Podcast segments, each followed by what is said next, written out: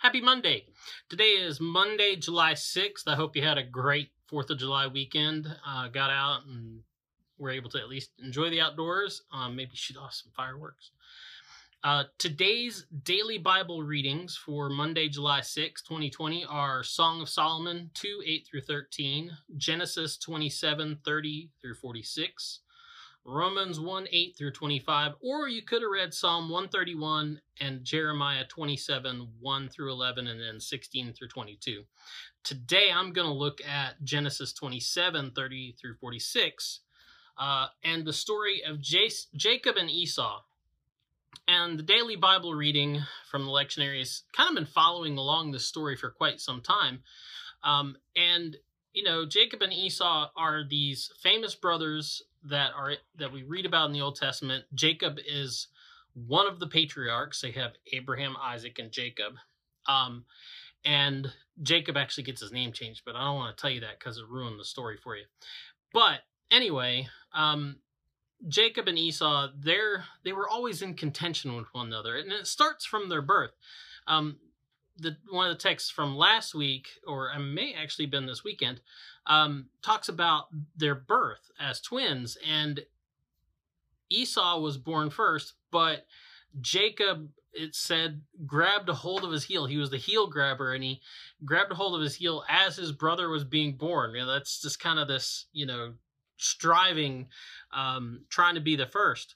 Um, he this is also these are also the brothers. If you if it sounds familiar, the story of Esau was this guy who was a hunter. He really liked being outdoors. You know, he was always at you know like Sportsman's Warehouse buying up stuff uh, to go outside and um and then he was coming back in from the field one day and he was says he was really really famished and he was really really hungry and his brother Jacob who kind of was a guy that hung around the house more you know did stuff around the house to you know care of stuff that need to be done, took care of his parents.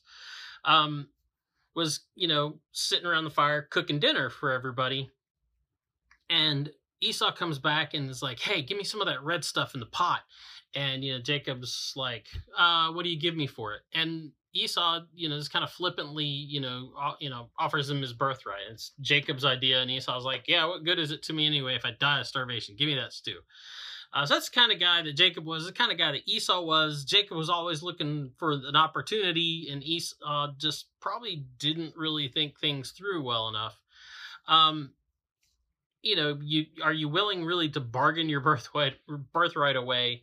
Um, you know, for a pot of stew. But that kind of comes back to haunt him, and that's the story that we get here today. Because as their father Isaac was, you know, kind of lay dying and was towards the end of his life, that's the point of time in you know their culture when the, you would pass on you would name your heir right? The person who would inherit all your household all the responsibility all the the fortune thereof. Um, and you would name your heir and you would do this by giving them a blessing right?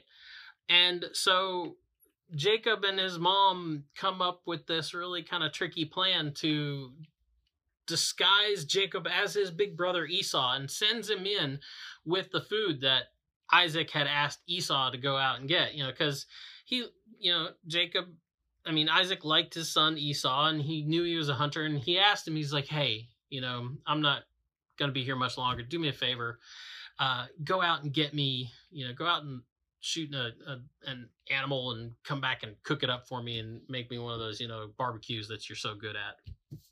And Jacob and Esau's mom hears this, and while he goes out one door to go out hunting, you know, um, she gets Jacob and she's like, "Here, I'm gonna, we're gonna dress you up. I'm gonna cook something that he likes. I know exactly what he's asking for, so I'll cook that up, and uh, we're gonna send you in with it, and we're gonna trick him."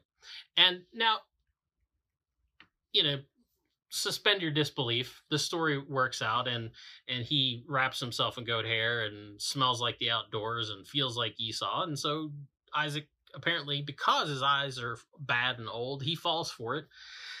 And Esau comes back from the field with the animal, cooks it up, and brings it in and says, Father, I brought you the dish that you wanted so well. And Isaac's like, What?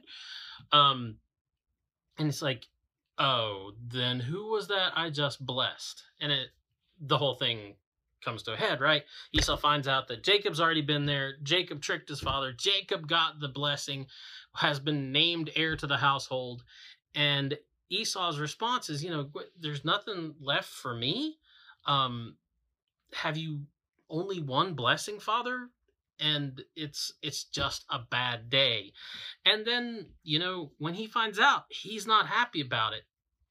And his attitude from there is must kill Jacob. Um, and their mom gets wind of this, and Rebecca, their mom, says to Jacob, you know, hey, you better get the heck out of Dodge because your brother's really, really ticked and he's coming after you. And it's interesting because the translation here that I'm using today, that I use pretty much all the time for this, is the New Revised Standard Version. And what caught my attention is that the the the sentence there says, Your brother is consoling himself by planning to kill you. How messed up is that? You know, but it's not really, you know, any more different, any more messed up, I guess, than the rest of us. And it's just human nature. But the idea that you can console yourself in the face of this loss and perceived injustice towards you, because, you know, Esau wasn't just innocent in this. It wasn't like, you know, he didn't just, you know, earlier just like throw away his birthright for a pot of stew. Um, but to console yourself with thoughts of murder. Um, you know, and and Rebecca's advice to Jacob is run away until he forgets. Right? Just go to my brother Laban's house, hang out there until uh, until your brother forgets. Now that's an ongoing story, and I won't ruin it for you. I don't want to give you any spoilers. You could go read it yourself. But run away until he forgets. Um, you know, the problem is though, it pretty much strikes home. We as human beings, uh, we fall back on this consolation of violence all the time when we feel like we've been wronged or we've been dishonored um, or we've been disowned and we fall back into this consoling ourselves through violence. Um, you know that's it seems impossible it seems like ridiculousness and it seems like overkill in this story but it's in the story because that's a big problem and a big part of who we are that we fall back to violence uh, really easily when things don't go our way. So as you go out through throughout the day think about jake think about jacob and esau.